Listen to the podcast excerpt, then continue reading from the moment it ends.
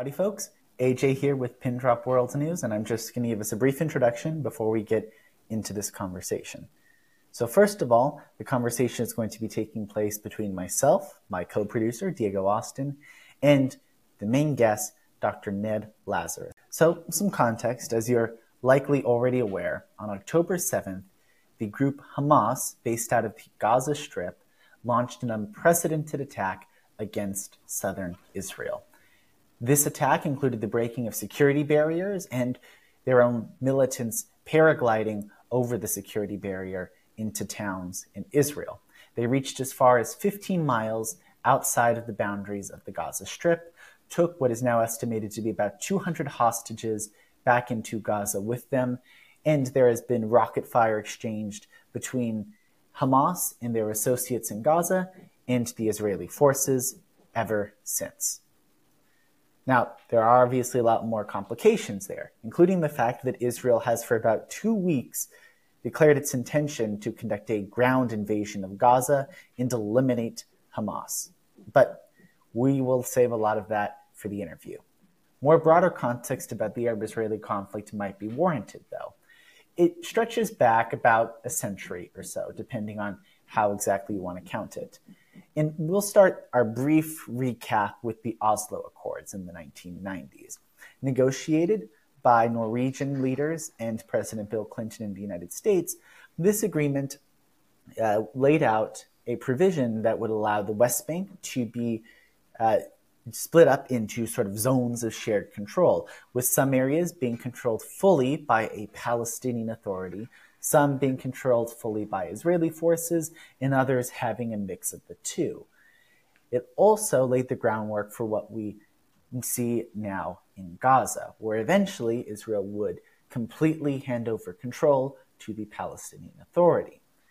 Now, that did happen indeed in the early 2000s, but an unexpected result after elections in 2006 for the Palestinian Authority in Gaza was the victory of the hard right Hamas political group, which it should be noted is labeled by the United States as well as the European Union as a terrorist organization. After winning the election, Hamas kicked out the more moderate Fatah party that still to this day controls the Palestinian Authority in the West Bank and assumed essentially full control over Gaza. A few years prior, Israel had removed its settlers who were in the Gaza Strip from the area and relocated them elsewhere, and essentially let the Palestinian Authority, or as it were now Hamas, have complete autonomy over how it conducted its own internal affairs. But they did con- strictly control access in and out of Gaza. So, what happens after Hamas takes control? Well, a lot of miniature wars take place. Hamas, whether you call it a terrorist organization or not, is a militant group, and they generally espouse a narrative of the river to the sea, liberating the Holy Land from the Israeli government and declaring an Arab Palestinian state. As a result, there have been a lot of rockets exchanged between Israeli forces and Hamas forces, and it should be noted that a lot of these Hamas rockets, about 20% or so, don't actually leave the Gaza Strip because they are largely homemade or something close to it. Hamas uh, militants have also launched incendiary balloons over the security barrier into Israel. The largest conflict between the two took place in 2014, but the most recent sort of flare up or miniature war took place in 2021. Now, those miniature wars have been continuing, but what we're seeing right now, of course, is something unprecedented. Really, a full scale war, and the largest war fought by a Palestinian, author- uh, a Palestinian uh, agent, a Palestinian entity, without the support of other Arab states. Now, that doesn't mean that they're not alone. They are largely believed to be supported by Iran, and there is an ongoing debate as to how much Iran was aware that this attack was going to happen and to what extent they actively supported this attack from happening. But it is broadly understood that Iran supports Hamas. It should also be noted with the timing of the attack, not only did it happen on the 50th anniversary of the Yom Kippur War in 1973, the last full scale war that the region has seen, but it also happens as Saudi Arabia the largest of the Arab countries, was just about set to declare normalization with the state of Israel. A lot of Arab states, in fact, most of them, still don't have formal diplomatic relations with Israel. And Saudi Arabia, being probably the most powerful of these Arab states and being culturally and religiously significant, housing the most important sites in Islam, well, it posed a big threat to the political security and balance of power from the perspective of Iran. So it is hypothesized, although not exactly sure, that this might have spurred Iran on to encourage this attack on the site of Hamas. Now, a lot of that's speculation, but that context established, let's get into the show. Diego, take it away. Welcome back, everyone, and welcome to our panel. Today, we are interviewing Professor Ned Lazarus. He is a professor of international affairs at the Elliott School of International Affairs at George Washington University and a teaching fellow at the Israel Institute. He has evaluated peacebuilding initiatives for USAID, uh, USIP, the Department of State, and the EU. And he was the Middle East Program Director for Seeds of Peace out of Jerusalem from 1996 to 2004. So, welcome, Professor Lazarus. It's great to have you on. Thank you so much, Diego. It's a pleasure to be here. And of course, since October 7th, we've seen some very horrific events in Israel Palestine. Civilians on both sides have died.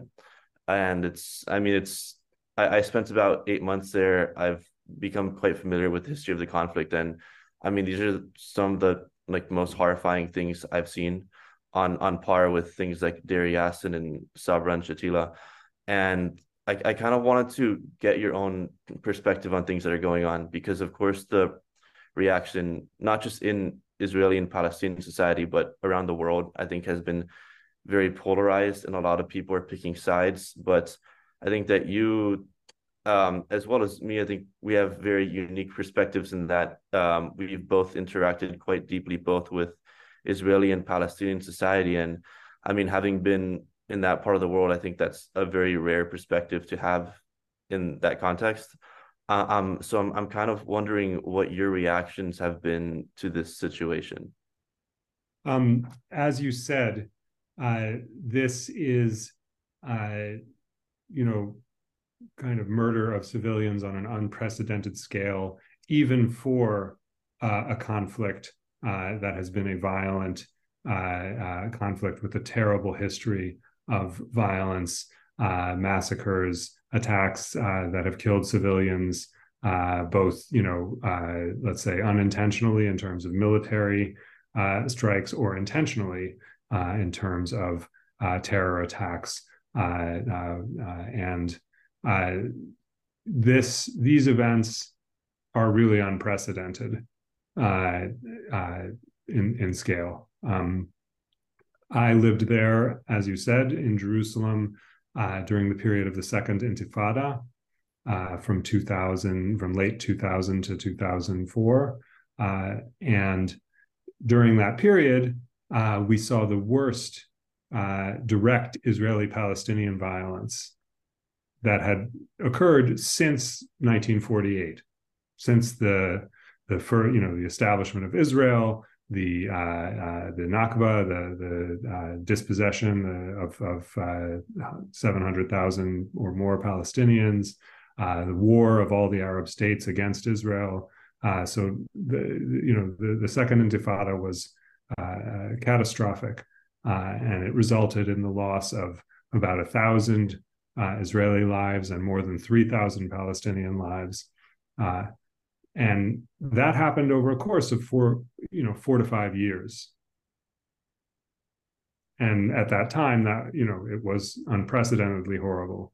So this in you know there were more than a thousand lives lost on the first in the first few hours uh, this began with a uh, brutal uh, and just massive scale attack by hamas uh, which caught is Israeli defenses completely by surprise. And then this isn't it's not an isolated terror attack i have some you know an israeli general speaking to the radio yesterday said this really wasn't a terror attack this was uh, you know, this was more on the scale of a military attack.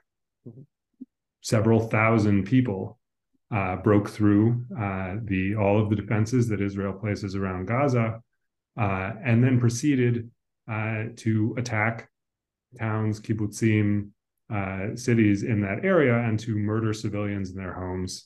more than you know, I think the death toll is now above 1,400 people in Israel, and uh, and the vast majority of those are civilians, um, uh, as well as kidnapping 200 or more uh, people. Uh, uh, so this is this is sort of if you took all of the attacks and massacres and hostage taking and eh, that have happened over decades, but managed to do them in you know in one day. Right. So this is an entirely different scale. The Israeli response so far is not different in kind from previous Israeli uh, uh, attacks on Hamas and Gaza or offensives against Hamas and Gaza, but it is quite it is it is on a tremendous scale, and it has already resulted in more than 2,500 deaths in Gaza, uh, and uh, and that and that number has grown uh, because of the strike on the hospital yesterday uh, which you know there are disputed accounts of responsibility for it. It does appear that there is footage that makes it seem that it was a failed missile attack by Islamic Jihad that hit the hospital in Gaza. But in any case, it is this horrible conflict that placed so many civilians in that hospital. so it is it is in the context that has that has resulted from uh, the, the, the the Hamas attack and the sudden and the war that's you know come afterwards that uh, that led to so many people being in that in that spot. So what we've seen is a you know uh, just a, uh, again uh, an unprecedented uh, attack by Hamas, followed by a you know massive aerial bombardment by Israel, and we're already looking at fatality figures and casualty figures that are more that are that are larger than uh, you know any a number of his of Israel's wars put together. Right, and I I definitely agree that this is unprecedented in the um, in the brutality and the amounts of deaths. Um, but I I do um, want to go back to you mentioning the Second Intifada because um, if if we're trying to predict how both Israeli and Palestinian society would would react to something like this in the future. I think that's the closest thing we have. Because um, the Second Intifada saw Israeli society, I think, transition from a point where um, peace was seen as a possibility to the point where people became greatly disillusioned with that. And this, um, as we can see now, this has kind of spurred the rise of the far right um, parties like Otzma Yehudit and religious Zionism that are not conducive to peace. And on the Palestinian side, um, the Second Intifada was met with Operation Defensive Shield, and um, I mean, traveling in Nablus and Jenin, I, I pretty much interacted with young men who grew up in the rubble of this operation and felt equally disillusioned about the prospects for peace. And I, I, I think the the anger and the disillusionments that both sides feel towards the other group comes from a very human place of pain and loss um, and I I think that this type of event would only intensify that. And and I'm wondering, do do you think, um, first, do you think there's even a remote chance of peace after the events we just witnessed? Because, I mean, even before that, people were quite pessimistic, and I don't really have. I'm not very optimistic to the future, to be honest. Um. So as you as you correctly said, uh, uh, during the 1990s, there were historic uh, uh, agreements between Israel and the Palestine Liberation Organization, the PLO, uh, that led to the creation of the Palestinian Authority, the withdrawal of the IDF from Palestinian cities in the West Bank and from much of Gaza. Uh, and negotiations began on what was called the Final Status Agreement, a real, uh, a full peace treaty. Um, and there were you know formal relations established between Israel and uh, the Palestinian leadership for the first time in history. Uh, so these, uh, you know, there there was certainly this was certainly a time of hope. This also led to a peace treaty between Israel and Jordan, uh, and to the establishment of some level of diplomatic relations with a number of other Arab countries. Uh, uh, there was some momentum, uh, and and it seemed that the future could certainly, you know, be more peaceful than than, than the past. Um, there were obviously events that led to the failure of that peace process. Uh, and Hamas played a central role in that as well, uh, along with extremism, extreme right uh, opposition in Israeli society. Uh, uh, and in both cases of Hamas and of the extreme right in Israel, violent opposition.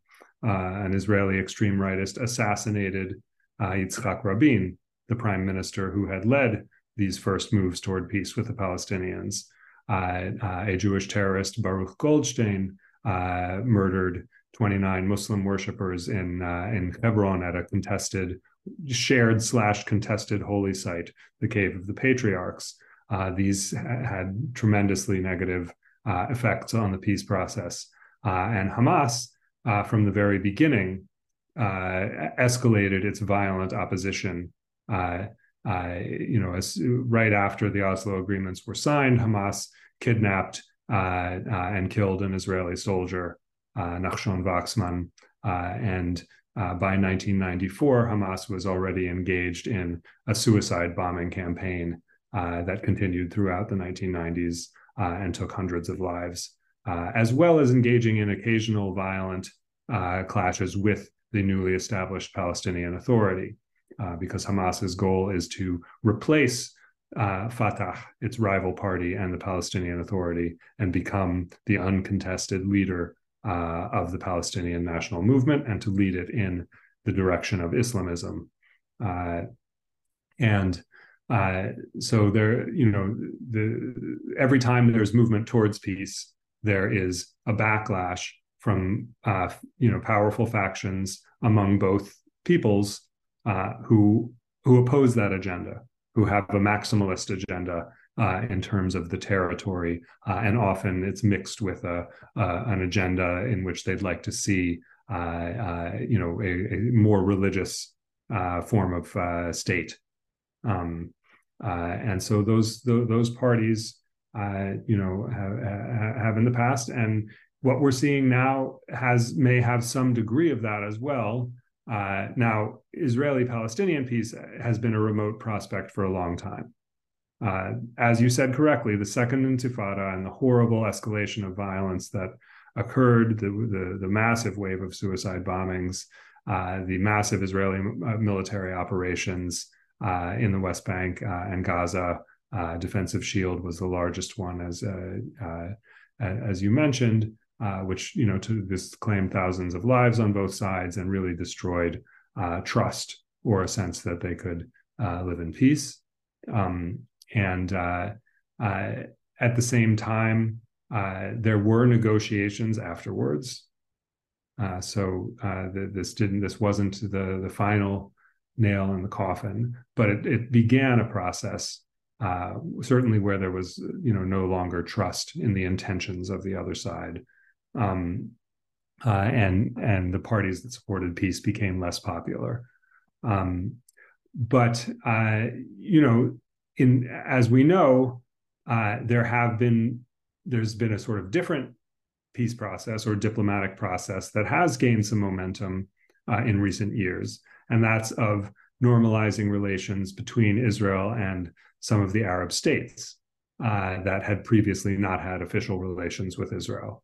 Uh, so we know that the 2020 uh, Abraham Accords led to normalized relations between the United Arab Emirates, uh, uh, uh sorry, Morocco, um, Bahrain, uh, and Sudan, maybe, because Sudan is an unstable country that's in the midst of multiple military coups, and it's not really clear but the the the important ones are you know the other three so that was a major step and then suddenly in recent months there had been a lot of talk uh, about uh, negotiations and the and the growing prospect of a normalization between Israel and Saudi Arabia.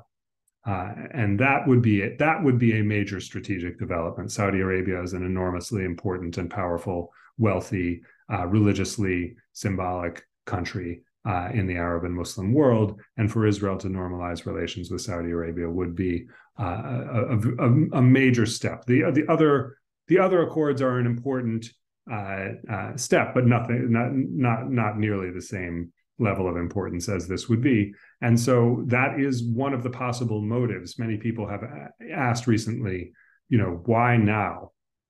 Why did Hamas uh, engage in this, you know, daring uh, uh, and and horrifically deadly uh, attack at this time? There are other motives as well, but one of the motives may have been to derail uh, uh, you know those negotiations with Saudi Arabia, uh, which are threatening to Iran, which is one of Hamas's main uh, patrons.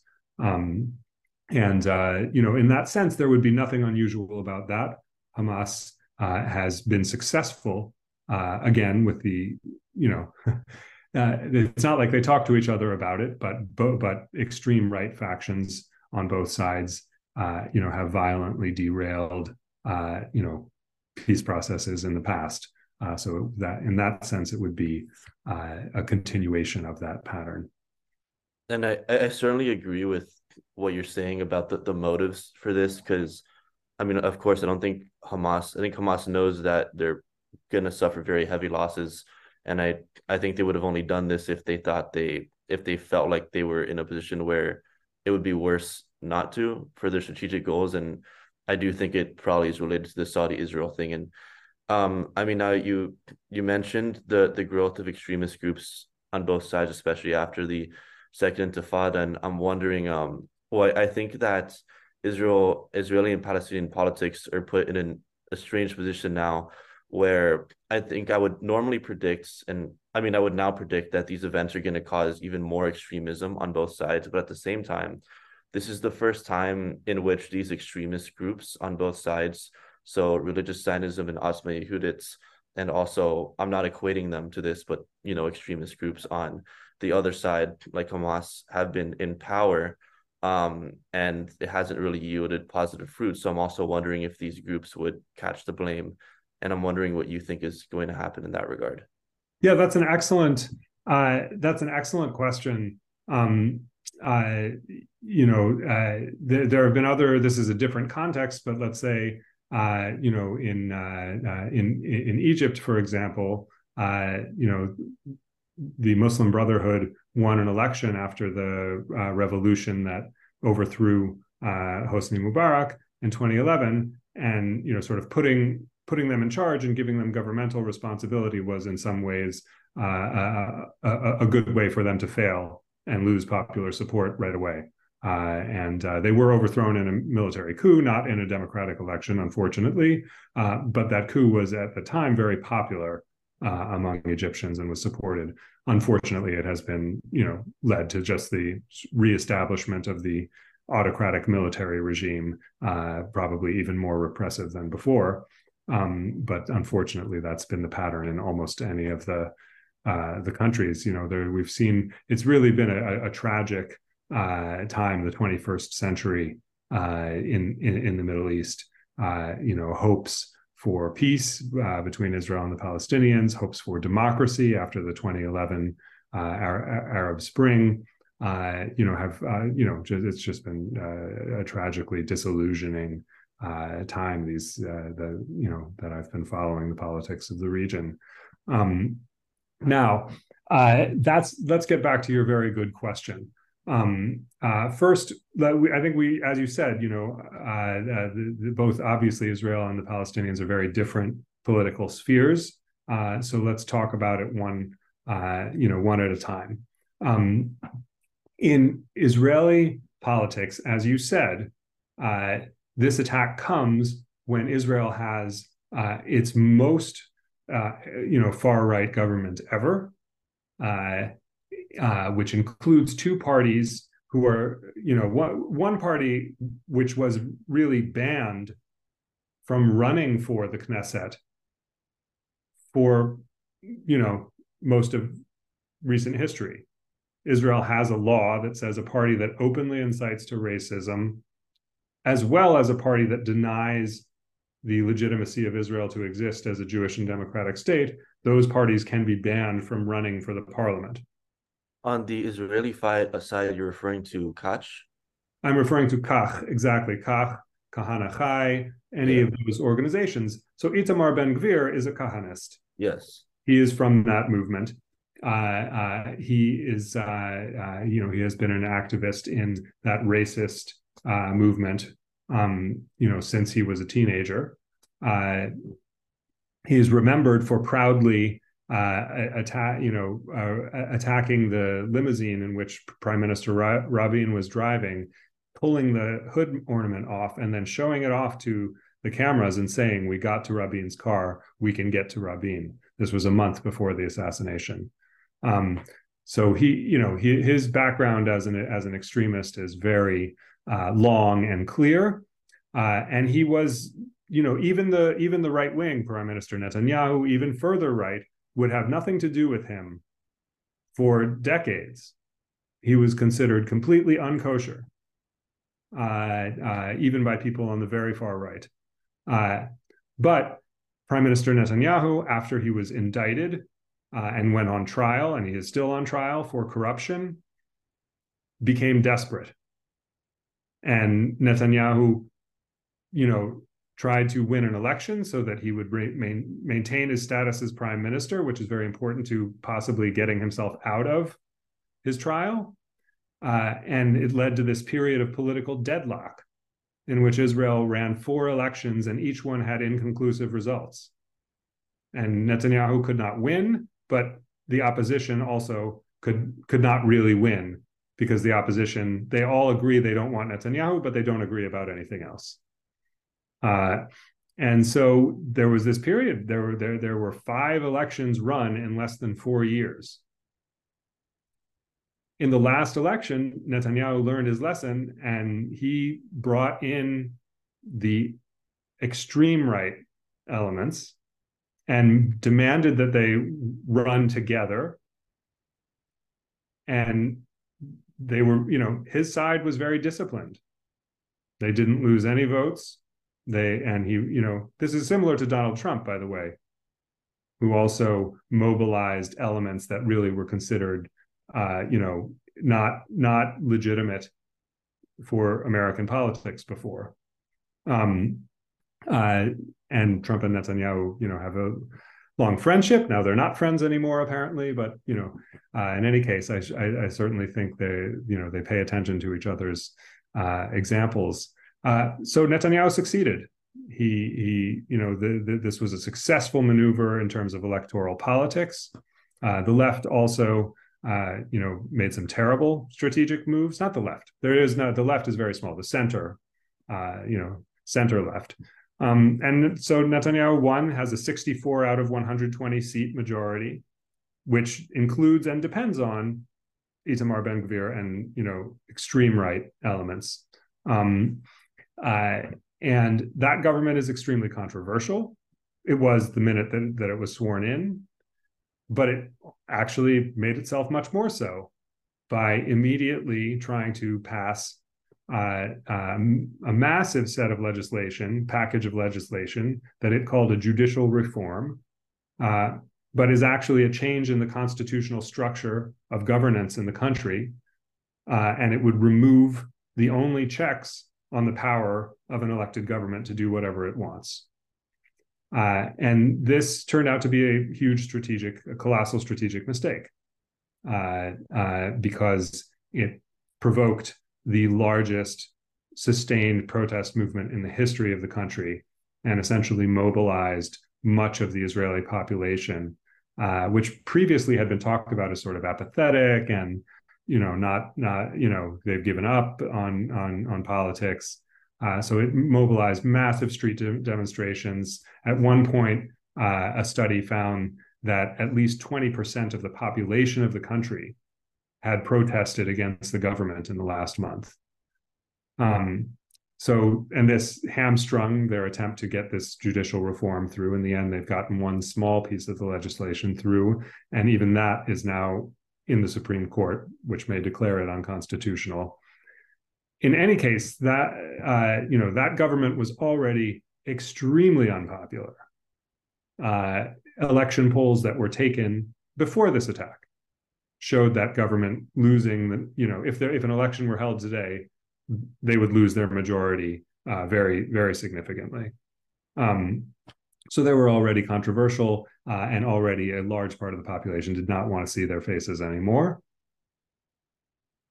And now, after October 7th, they are responsible for, without any question, the worst failure in the history of Israeli government and, and military. They're not solely, you know, not solely, and they will try to put the blame on, you know, the, the army on the heads of the security services, uh, etc. I don't think that's going to work. I think that the public right now in Israel is very united around, you know, the idea that they need to fight a war and they need to to you know help all of the people who've been driven out of their homes and who have lost their families. There's a law. There's a large mobilization of Israeli society. Uh, there's you know a, a lot of discourse of unity, but even within that, there i'm hearing in the media all the time expressions of absolute rage uh, at the government uh, uh, every time a minister is interviewed even the the journalists are are you know after them you know for take you know when are you going to take responsibility for your failure uh, uh, and and you know when when ministers go around in the country that's been happening for a while but now it's still happening people shout at them they shout shame shame shame at them uh, uh, so so I don't. This is I I do think this will lead eventually to the end of this government and and probably to at the very least Netanyahu being out of power. No one should. No one can ever eulogize him. He is the political equivalent of a zombie. Like he can never be killed. He always comes back. Um, uh, but I think he's certainly going to have at least uh, to be out of power for a while, and and maybe maybe worse than that because this is a disaster. Uh, you know, the, the, the Hamas attack. Obviously, it's partly Hamas was both very uh, you know disciplined and clever and strategic, uh, and then also in you know ethical terms, just absolutely uh, appalling, murderous. Uh, you know, not, you can't use enough words for it. but you know, the the Israeli defenses completely collapsed. Uh, it's an it's a stunning failure, uh, a dangerous failure. It invites it invites other uh, parties such as Hezbollah or, or, or others that are hostile to Israel to try their hand at the same thing in the future. Um, so it is a, it's a you know and and Israel is a country obsessed with security. So you know I I, I don't see in any way how uh, Netanyahu and this government uh, survived. The previous example, the Yom Kippur War, in which Egypt and Syria managed a massive surprise attack that broke through Israeli defenses, shocked the country, and caused uh, you know hundreds of casualties right away. Uh, you know that is considered the that before this before October seventh that was considered the greatest failure in the history of the state. Uh, and this year was the 50th anniversary, and the Israeli media was full of interviews and investigations, and you know, uh, uh, and and so you know that 50 years later, that was still something people were talking about, and that led to the collapse of the Labor Party's dominance over Israeli politics. So I I absolutely think, as you said, uh, that in you know whatever happens in the war uh, uh, and we have no idea what's going to happen in that war. Uh, you know, the, this is going to lead to the end of that government. I do not know what's going to replace it. Um, and I and and and I'm yeah, I don't know what's going to replace it. Um, on the do you want me to pause or I, I um, like about the yeah? I mean, first, also. yeah, I, I think that was a very good assessment. Um, I because I, I, think a lot of people haven't really thought about what this means in the context of what was happening with the reasonableness clause, and I think the next people uh, Bibi was turning his head to was largely the the military apparatus. I think he was looking at Herzi Halevi, at David Barnea, at uh, Ronen Bar. Um, that the heads of the military security apparatus were quite against his agenda. Um, yeah. and I, I think there's going to be a big blame game after all this. And I mean, I, I think it will have huge implications for the future of Israeli democracy. And I mean, hopefully Bibi's side will um, maybe not come out on top of that. Um, so I, I think it was interesting that you went on that on, and I think the Palestinian side will be very interesting to explore too. I mean, I, I think this might be the end of the Palestinian Authority, um, which might be a bold claim, but I've seen these big protests in in Jenin and and yes. even Ramallah, and I, I, think live ammunition was fired, and they're already very unpopular, and it's it's hard for me to see how the Palestinian Authority comes out of this um, as something more than just being viewed as a a, a puppet. Um, I, I wonder if you have a similar assessment. So uh, absolutely, Diego, you know the political scene very well. Um, so let you know, let's talk about the Palestinian uh, context. Um, uh, before again, we'll start with the before uh, uh, this attack. So before this uh, attack, when I you know would try to explain when I teach about this conflict, and I try to teach about Palestinian politics and society, I usually say, you know, um, many Palestinians that I know say that you know they have three governments, none of them are elected, and they hate them all. Um, and uh, you know, and it's a good, you know, it's a nice joke, but it's a horrible, it's a horrible feeling that their lives are controlled uh, by three different parties that they feel in varying degrees and for various reasons, uh, you know, that they didn't choose, they don't have any, any influence over, uh, and they don't like. And none of them are, are, are, are, you know, helping most of the Palestinian population uh, or, or really representing their interests or goals. Um, so uh, one of those is, of course, Hamas, which has been ruling Gaza since it expelled the Palestinian Authority in 2007. One of those is the Palestinian Authority that has, uh, you know, con- uh, civil control uh, uh, and military, you know, or whatever security, so policing control over 18% uh, of the West Bank, albeit in all in separate islands of territory around the major Palestinian c- cities, uh, and then another 24% has civilian, you know, c- civilian control. So it it has, you know, control uh, uh, to to some degree of the lives of most of the Palestinian population of the West Bank, uh, but not of the territory which Israel controls. Uh, uh, uh, and Israel controls, you know, about 60% of the West Bank, including all the settlements, the major roads, uh, and the area in between the Palestinian cities. Um, uh, so, uh, but the Palestinian Authority, uh, you know, which is the Fatah party, the Yasser Arafat's party, the party that the world recognized since the you know since uh, uh, the early 1970s as quote unquote the sole legitimate representative of the Palestinian people. Um, so that party, uh, which was dominant in Palestinian politics for many years, you know, found its first serious challenger in Hamas. Um, uh, and they represent very different uh, nationalisms. Fatah represents a sort of classic, uh, uh you know, secular might be the wrong word, but certainly not not religious in an ideological sense. Uh, you know, traditional uh, Arab nationalist party um, seeking to establish a Palestinian state since you know 1988 to 1993 uh, or so. You know, Fatah has recognized the UN resolutions 242 and 338, and therefore recognized the existence of Israel uh, on 78% of the territory, meaning the not not and and has you know declared essentially that its objective is a Palestinian state in the 1967 occupied territories, East Jerusalem, West Bank, Gaza Strip. Um, uh, Hamas has never agreed to that. Uh, Hamas's you know goal is the establishment of a is- Islamist Palestinian state on 100% of the territory of Mandate Palestine.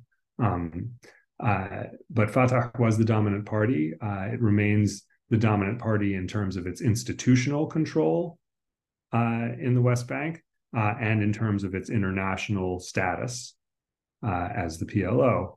Um, however, uh, you know, it's as you said, become increasingly repressive. It has not held an election since 2006. Uh, it uh, uh, and and it is seen as corrupt. Uh, its leaders are largely very old. Mahmoud Abbas is, I believe, eighty-seven. He is eighty-seven. Yeah. Um, so it is in no way a popularly supported authority or government at this time. Um, and Hamas, uh, Hamas's goal has been to undermine the Palestinian Authority and to become the undisputed, uh, you know, leaders of the Palestinian national movement. Uh, and you know, Hamas will make its case on this on, on this attack, and we'll say, you know, the resistance, as they call themselves, uh, has you know inflicted uh, you know, uh, uh, just revenge on, you know, the occupier, the occupiers, the Zionists, um, and you know, and and is more effective than the Fatah approach of negotiating with Israel when Israel is, you know, has moved so far to the right and has expanded settlements uh, in the West Bank and has, you know, prevented a real Palestinian state from even being a, a feasible possibility in the eyes of most people. Um, so Hamas, uh, you know, will see this as a tremendous uh, achievement, and I think Hamas will also see a, a, a, surge in popularity among a portion of the Palestinian public. I think when when you look at Palestinian public opinion polls, you get about thirty, you know, twenty five to thirty percent, I'd say, Hamas, you know, supporters. You also get uh, probably 30 to 35 percent at this point Fatah supporters, loyal, you know, identify as Fatawi, as like you know, this is Fatah is my my movement. Um, you would have had more in the past, uh, and uh, and you get an increasing amount, sometimes larger, uh, that say none of you know none of the above. And I think that's kind of manifesting itself in the formation of these new militias like the Lions Den in, yes. that aren't very ideologically aligned. Yeah. Yes, absolutely. Um, uh, uh, uh, absolutely. So Palestinian Authority has been fragile uh, for a long time, you know, for, for years with no prospect of, uh, you know, getting anything significant in negotiations with Israel. Uh, and, you know, with Hamas, uh, you know, touting itself as the, you know, the the you know the the classic, you know, revolution until victory. We are the party of resistance. We, you know, continue to fight the war against Israel. Um, uh, you know, it, it's it, it's become very fragile, uh, and uh, you know, as you said, uh, there were demonstrations against the authority in the streets uh, yesterday, and I saw I saw in the center of Ramallah, which is the capital. Uh, you know, it's the de facto capital, and it's it's the place where the authority is strongest. Um, uh, you know, so there were big demonstrations, and they were using the classic chant from the Arab Spring. You know, the people want the fall of the regime, um, and uh, so this is the, the, this you know i've been wondering for a while what's going to happen. I mean i thought maybe Mah- mahmoud abbas will die. He's 87 uh, not i don't wish anything ill on anyone. Uh, uh, will resign uh, because he has a stressful job and you know maybe he doesn't want to live the rest of his life uh, like that when there's no prospects of anything good happening. Um, uh, you know or he will be overthrown because maybe people will get fed up and, and, there will be uh, a, a, rebellion uh, against the Palestinian Authority and against Abbas's leadership. he was elected in 2005, but that was 18 years ago. So an entire generation of people has grown up and is now voting age, but there has never been an election. Um, uh, but in any case, you know, no one knows what happens after Abbas. Uh, it's assumed that they will try to pass power to one of his closer uh, supporters, but there's no one who really has a popular following. There's no one who has much legitimacy among the Palestinian public.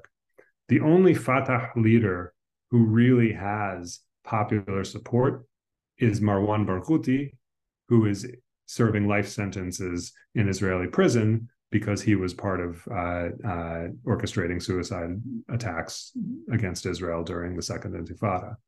So he's the he, when you look at Palestinian election polling before this attack, uh, uh you know they would say if there was a presidential election between Ismail Haniya from Hamas and Mahmoud Abbas from Fatah, who would you vote for? So these changed, you know, over the years, but there's been a very strong pattern recently. Ismail Haniya and Hamas wins, defeats Mahmoud Abbas in head-to-head presidential voting. Um, and that's been a pretty sustained pattern in the last few years. Um, however, if you ask if the election is between Marwan Barghouti of Fatah and Ismail Haniya of Hamas, Marwan Barghouti actually wins. And more people say they would vote for him. And that is one of Hamas's, I mean, Hamas's sort of glaring weakness in terms of its bid to become the leadership of the Palestinian national movement is that the majority of the public are not Islamist. And they don't want to live in that kind of Palestinian state. Uh, that that is. I, I would say that is its largest weakness, and it it is not a majority party. Its ideology does not represent the majority of the Palestinians. There are some Palestinians who support Hamas because they believe in you know the violent uh, uh, resistance, quote unquote, uh, uh, you know, or they don't like the idea of the two-state solution. They don't like the idea of negotiating with Israel. So there are some people who are sympathetic to Hamas for that reason, but even many of them really wouldn't want to live under a Hamas style government. Uh, so that I, would say that's its largest uh, uh, weakness. Um, uh, and also, the longer it's held power in Gaza, uh, you know, it, it, used to have a strong card that uh, the Fatah and Palestinian Authority were viewed as corrupt. You know, only only their cronies get jobs, get money. You know, you have to pay them off. That you know they were viewed widely as being corrupt. They're still viewed widely as being corrupt. Hamas won an election in 2006, and part of its win was the sense that you know they're not corrupt. They're straightforward. I don't necessarily agree with their ideology, but at least they're not stealing, you know, stealing money from the people. But you know, 16 years after they took over Gaza forcibly and and drove the Palestinian Authority out, I think the same percentage of Palestinians thinks Hamas is corrupt, uh, including in Gaza. When they take po- public opinion in Gaza polls, you know, many many people say Hamas is corrupt. So Hamas no longer no longer has that uh, uh, you know uh, sort of appeal. Um, and the question then is, you know, what about this attack? In previous times, when Hamas has you know engaged in you know a, a war with Israel or launched you know launched thousands of missiles on Israel, and then Israel has you know done airstrikes or or attacked Gaza and killed you know uh, you know hundreds of Palestinians or sometimes more than two thousand Palestinians. Um, Hamas would usually see a spike in popularity, uh, you know, sort of in the immediate aftermath or or during the time of the conflict. But then, after a couple months, when the devastation in Gaza, you know, became apparent, when nothing really changed, Hamas's popularity would would would go back down again.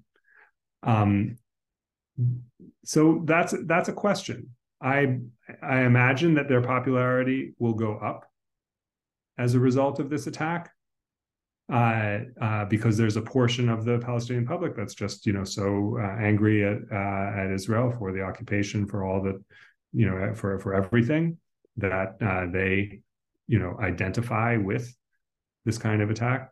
Now, I want I want to be clear. I know many Palestinians, and I know there are many Palestinians who are also horrified by what Hamas has done in this case, and maybe more so than ever. Um, uh, but uh, you know, but just speaking in terms of political analysis, probably their numbers will go up uh, for initially. But whether that will be sustained, I don't know, because the devastation that this creates uh, for Palestinian ordinary Palestinians in Gaza is so, you know, so tremendous, uh, and uh, you know, I guess in part it will also depend on the result the the results of the war. That we really just don't know. But I would just say that Palestinian politics, we, we really didn't know what was going to happen next in Palestinian politics. Anyway, I've been saying that for years. You know, what happens after Abbas, we don't know. We still don't know that, but now we're probably much closer to the tipping point. Right. Thank you. And yeah, I mean, I on, on one hand, what we have seen um, pro Hamas rallies, and there was a big one in Nablus. Um, our our recent guest Avi Melamed, who used to be in Israeli intelligence, made an interesting point on his Twitter that um, I think he was referring to Hamas's brutal treatment of Fatah and other things they've done. That there are a lot of people in Gaza kind of waiting in the corner for Hamas to fall quietly. So it, it'll be interesting to see what happens. And now for for the rest of the interview, um, I mean, we have gone. Uh, it's it's been uh we we have been pretty lengthy so far, which I think is good because we've covered a lot of good things. But for the sake of your own time, uh, I'm kind of just wondering maybe um, I, I, would like to ask a question about um, the prospect of a ground invasion of Gaza. Um, and if we have time after that, if we don't, it's okay. If we have time, I would um, like to see if you think there's any sort of like what can be done for peace in the future. Um, and that, that's kind of what I'm thinking to do for the rest of it, if that's okay with you. Sure. Um, so uh, uh, the first question is a very uh, a very difficult one uh, the first question that you asked was about a, a ground invasion. Yeah, because um, from um, what I'm thinking is, from my perspective, after seeing what Hamas did, I mean, the, the only way I could really describe that it was like genocidal. It was like extremely. I think this is technically co- this is technically correct under international it law. was the the worst massacre of Jews since the Holocaust, I believe, and I I don't see a way in which Hamas and peace can coexist and I personally think that Israel is justified in pursuing a ground invasion and dismantling Hamas in Gaza. However, I I am opposed to the mass bombing campaign that was conducted because I um I mean seeing Yoav Gallant's statements before that makes me feel like it might have been motivated by headed emotions, which I think is a mm-hmm. very human thing. Um, but it, it seems to get killed a lot of civilians and didn't really accomplish yeah. much. Um, and of course, a ground invasion is going to be quite costly, but I also feel like it's I think Hamas has to go after this and I'm wondering what your perspective is on this. So I mean, you know, you've articulated things very very well. Um and uh you know, this the the you know, the entire situation is so far away from let's say you know I, you know I, I, worked for seeds of peace for many years i teach peace and conflict resolution uh, i have hundreds of israeli and palestinian friends I have family in Israel. I care deeply about uh, you know uh, uh, Israel. I don't think that you can care about Israel without caring about the Palestinians. I think that's as you know completely uh, uh, myopic thing if you do, um, because only if the Palestinians uh, you know can find ways of you know feeling that they live you know safely you know with chances at prosperity and peace and expression of their identity and self-determination will do i you know i think that's the only way for israel to uh, achieve a greater degree of uh, of peace. Um, and uh, it's something that i've dreamed of and worked for. Uh, uh, you know so uh, you know this situation is so far away from any of that that uh, first of all i think it's just important to say that um, uh, you know, and this question of whether or not uh, there should be aerial bomb bombardment and whether or not there should be a ground invasion. First of all, it it isn't the question that I wanted to be asking, because if you were asking me what I want or hope for, the answer would be none of the above. Um, and uh, so I, I, do just want to say that very clearly. Um, and uh, then I think also, uh, you know, as uh, you know, a an analyst of what's happening in the region, uh, and just as a person trying to be forthright, you know, we have to deal with reality as it is, and we have to. Uh, we can, we should, you know, I can't run away from the responsibility uh, you know, I, uh, you know, a, a, friend asked me, you know, uh, uh, about this, you know, on on on Facebook. I think I may have posted something, uh, uh, you know, and they, you know, they said, well, you know, what would you do if you were the prime minister? So I, I, first I laughed. I said, you know, no one with my views could possibly be elected prime minister. Um, but let's say there was a utopian world in which someone like me could be elected prime minister. You know, I still have to answer the question. You know, I have to be honest. Um, uh, and that's very pain. It's very painful because the things that I'm talking about are quite likely, if not inevitable, to lead to the deaths and harm of people that I know or or their families, their family members, Palestinians in Gaza, Israelis who will be, you know, called up, who have already been called up and mobilized to fight in the war, uh, and possibly Israelis who will be attacked by Hamas in other ways. So it, it gives it, it gives me only sorrow really to to talk about this question, and nonetheless, that is the question we have to answer. All right, sorry for that very long uh, introduction. Um, I certainly believe, and I've I've read a lot now. I've read things by other people, Israeli peace activists uh, who've spent their entire lives, uh, you know, working to avoid this kind of situation and prevent it. Um, uh, and uh, you know, one of them, Gershon Baskin, someone who's conducted dialogues with Hamas leaders. Uh, uh, he, has been working for peace since you know the first Intifada he said, you know, this is just this has you know completely shifted uh, uh, the paradigm after what Hamas has done. It is no longer possible for me to think of uh, you know Hamas as, as, being fit to govern Gaza uh, and to maintain control of territory and to maintain military capabilities. Uh, uh, you know, and I, I think that that is, you know, that's correct.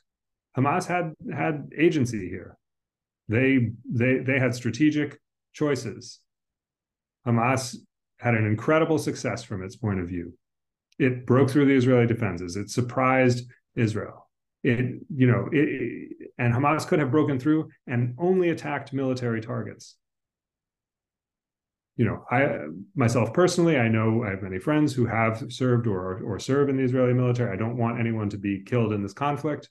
It's not what I'm for. But many people in the world would say it is legitimate for Hamas to attack Israeli military targets because you know they see Israel as blockading Gaza, occupying the West Bank, etc. Um, and and so they would say this is legitimate. Uh, Hamas could have done that and and and scored an incredible strategic success from its point of view without harming a single Israeli civilian. That is that, that it, it, absolutely it had the freedom to do that. It had the and that it, you know that that's the, it's an important thing to emphasize. You have to stare this in the face.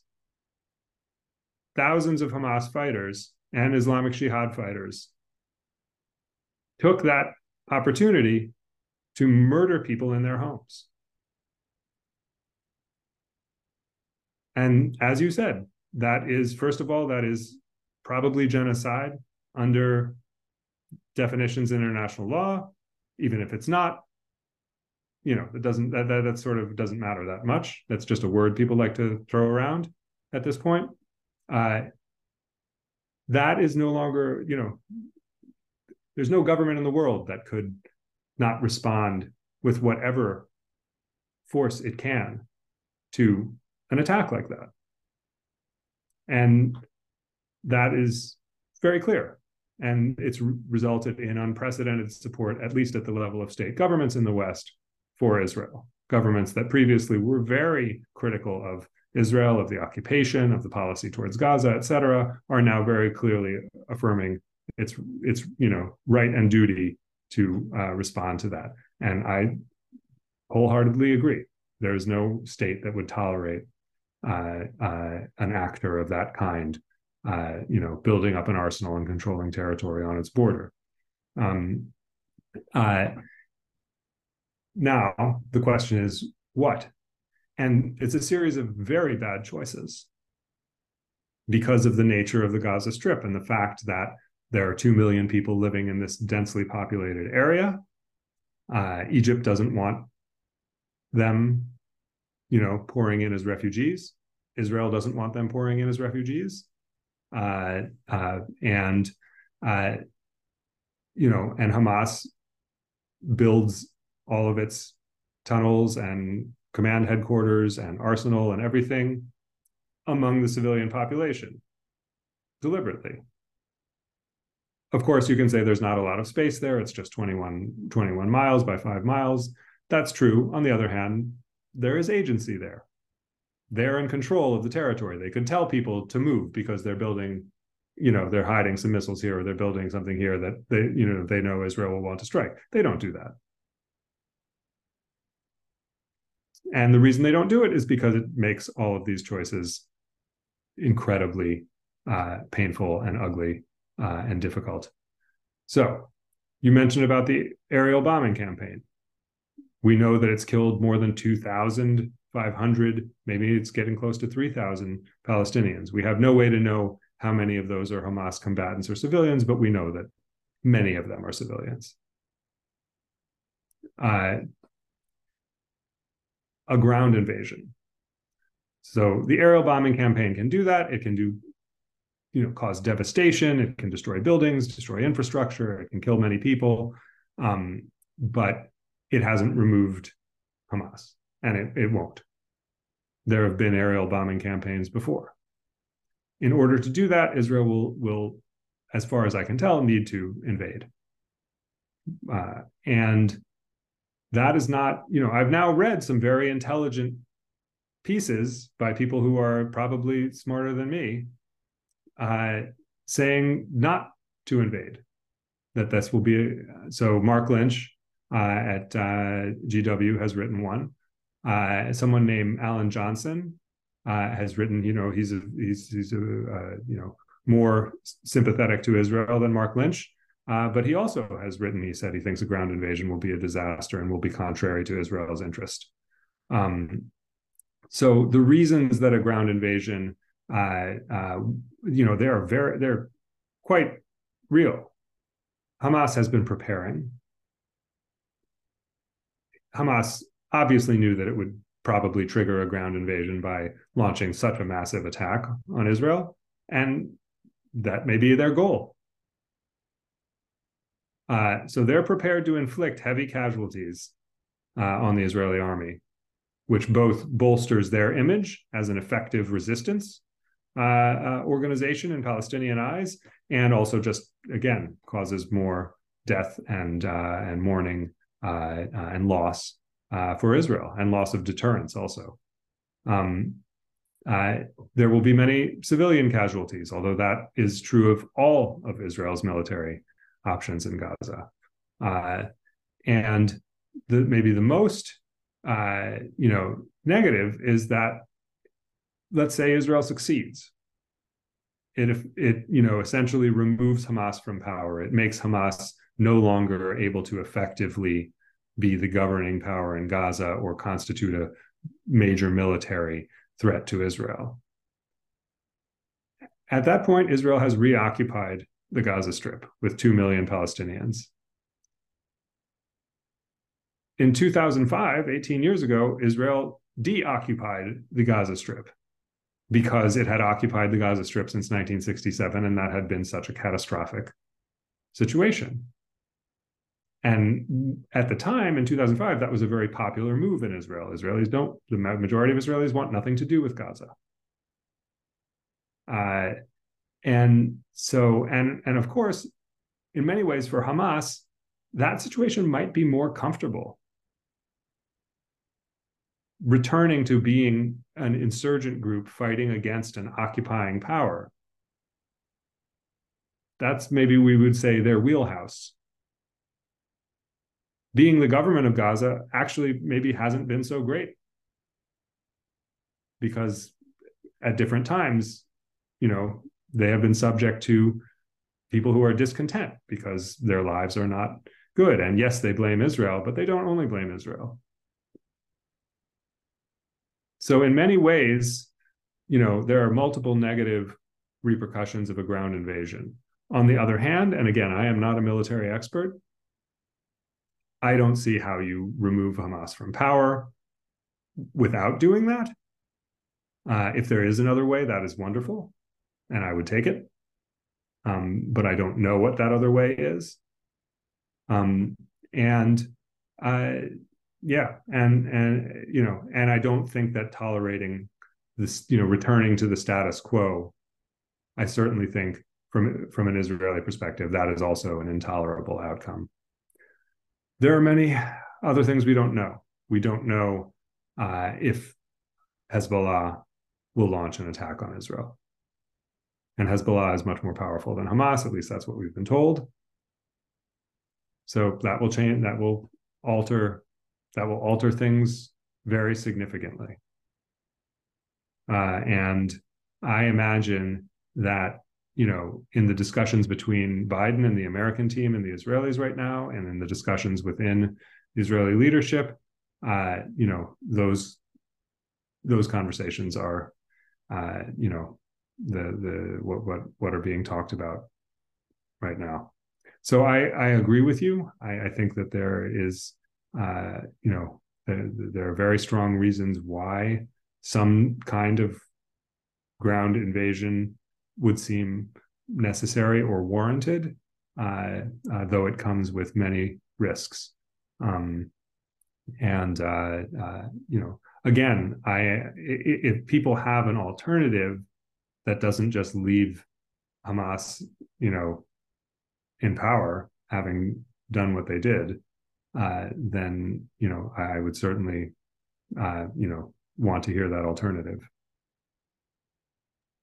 And I guess to wrap it up, my my last question would be, from from the perspective of someone involved in peace building process. I mean, what yeah what do we do from here? Because in in my time, um, just studying about conflict resolution and going to different societies, experiencing ethnic conflict that have experienced it, I don't know if I've seen a situation as bad as this since maybe mm-hmm. like the Balkans or like the right. or something.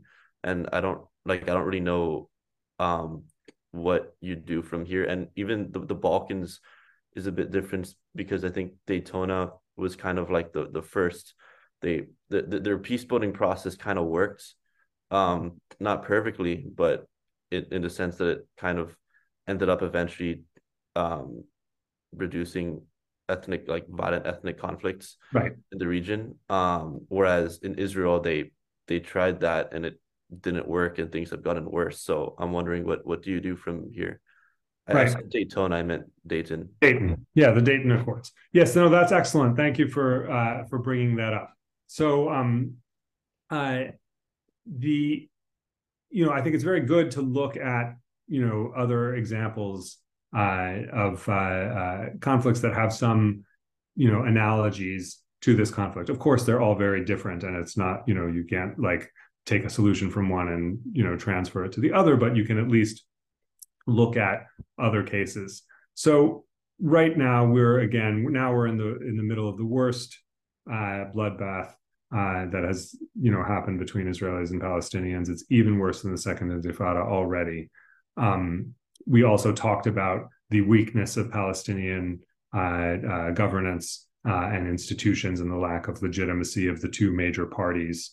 Uh, you know, and when I say that you know more people prefer none of the above, like Palestinians. The problem is that none of the above doesn't, that's not a movement.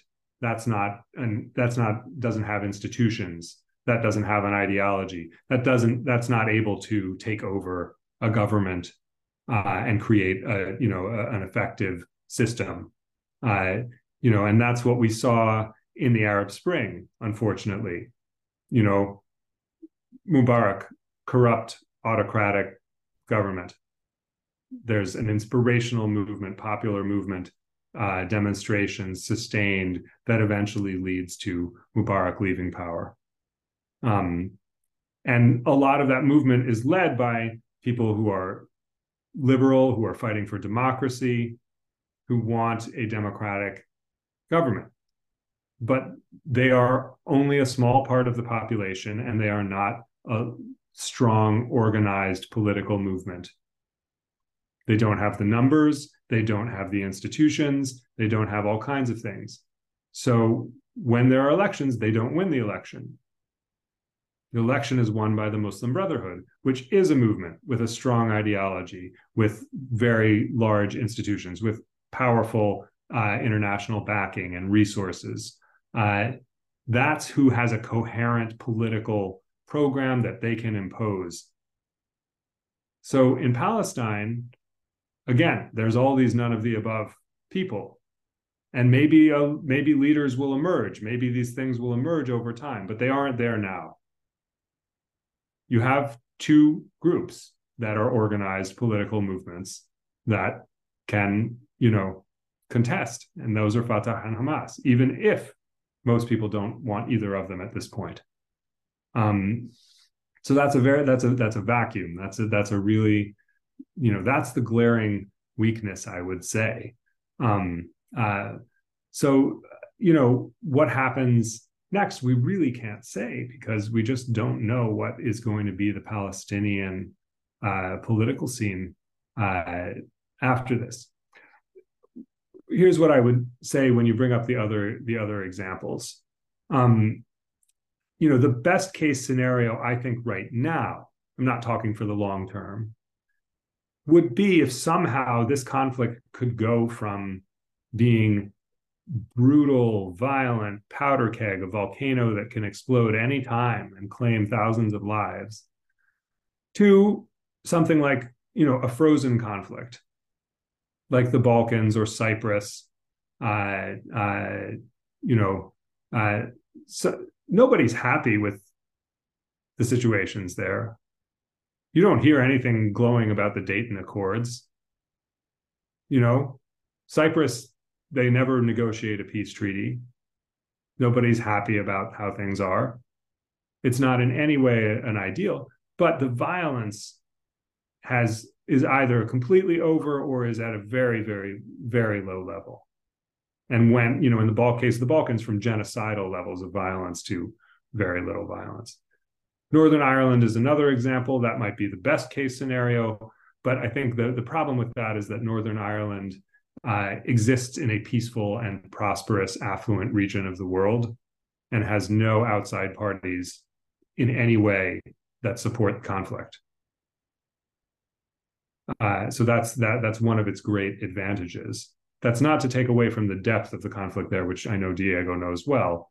Uh, which once you start to study it, you you know you you, you realize that this that conflict was every bit as hateful uh, uh and and ugly and violent uh, as anywhere else in the world. Um, but but it is just in a better region. The Middle East is not a region like that, and there are very powerful, you know, outside powers uh, uh, that do not want to see this conflict resolved and want to see it remain on a, uh, you know, essentially a zero sum war between national movements that don't, you know, it's either one or the other. and and we're backing, you know, so so that makes it harder. But the, the best case scenario would be, I think, some, you know, to to to reach that level where at least uh, you know violence was low uh, and there was to do that you're going to have to create some kind of you know palestinian political uh, uh, expression self-determination government. Uh, you, you have to do that. And what we've now seen is that really can't be hamas which is one of the two options and maybe the more popular option in a small you know in a certain way at this point so we're, we're, you know it's it's very difficult um, in the Israeli scene, I'd say there are contradictory, not contradictory, but there are two different responses to massive escalations like this. You saw this also in the Second Intifada. On the one hand, uh, you know, far the, the far right can be strengthened, uh, and certainly feelings of hate and anger and distrust rise astronomically. Uh, and Israelis will say, well, certainly we can't ever have peace with them. But there's another response as well, which could be conducive at least to a sort of separation, which is that Israelis also, when this kind of thing happens, feel like we don't want to live with them. So, and we don't want to be in Gaza and we don't want to be in the West Bank. And, you know, there is a portion of Israeli society for whom the West Bank is sacred territory and is ideologically important. And that's a power, it's a powerful minority, but it is a minority for now. May, you know, that may change in the future. Uh, you know, so the second intifada was horrible, destroyed Israelis' trust. Nobody voted for left wing parties anymore. They didn't think peace is possible. But there were ne- serious negotiations right after that. There was a withdrawal from Gaza. It was very popular. Ariel Sharon then ran an election on a program saying, I'm going to do the same thing. I'm going to unilaterally withdraw from 90% of the West Bank. Our border is going to be the separation barrier. They won that election resoundingly. Ariel Sharon died of a stroke. And so they didn't even have his sort of, you know, charisma, if you know you can say that. Uh, uh, they, you know, Ehud Olmert, who's not a very charismatic or popular leader, still won the election resoundingly on that political platform, saying, I'm going to withdraw unilaterally from 90% of the West Bank wins the election. So that shows that that response also, it's not because he didn't say, I'm going to make peace. He just said, I'm going to get us out of sort of war. I'm going to get us out of the business of, you know, personally patrolling and occupying the Palestinians. That was popular. Uh, it wasn't out of peaceful feelings. It was probably more out of like, we want nothing to do with these people in those places anymore. Um, but the you know, unfortunately, in conflicts like this, you know, that sometimes that is at least a way to prevent this, you know, these massive uh, periods of of killing. Um, uh, if it's not a re- resolution of the problem, uh, you know, but it is. A, I would certainly say it is a preferable state, and it creates conditions where maybe in the future, uh, you know, more significant resolution uh, would be possible. So I don't know what the long term fallout of this is, and I don't I don't you know uh, it it may go it, may go in unexpected directions. It will remove I think it will remove at least for a time Netanyahu uh, and the current government, and that allows for some possibilities. It will also make it clear to many in Israel that they cannot ignore the Palestinian issue. And that you know the idea that the status quo is is tenable and is comfortable and is tolerable should have been smashed now. Uh, so there will be some in the israeli public and leadership who will who will you know their their conclusion from this will be we need to do we need actually we need to do something uh, whereas for 20 years it was we don't know what to do so we're just going to leave you know leave the status quo as is. Uh, but the the lack of clarity right now on what will be the next you know sort of development in palestinian politics i think that is that that's really a critical aspect. And that's one that i unfortunately cannot predict and don't uh, don't think that i know the answer to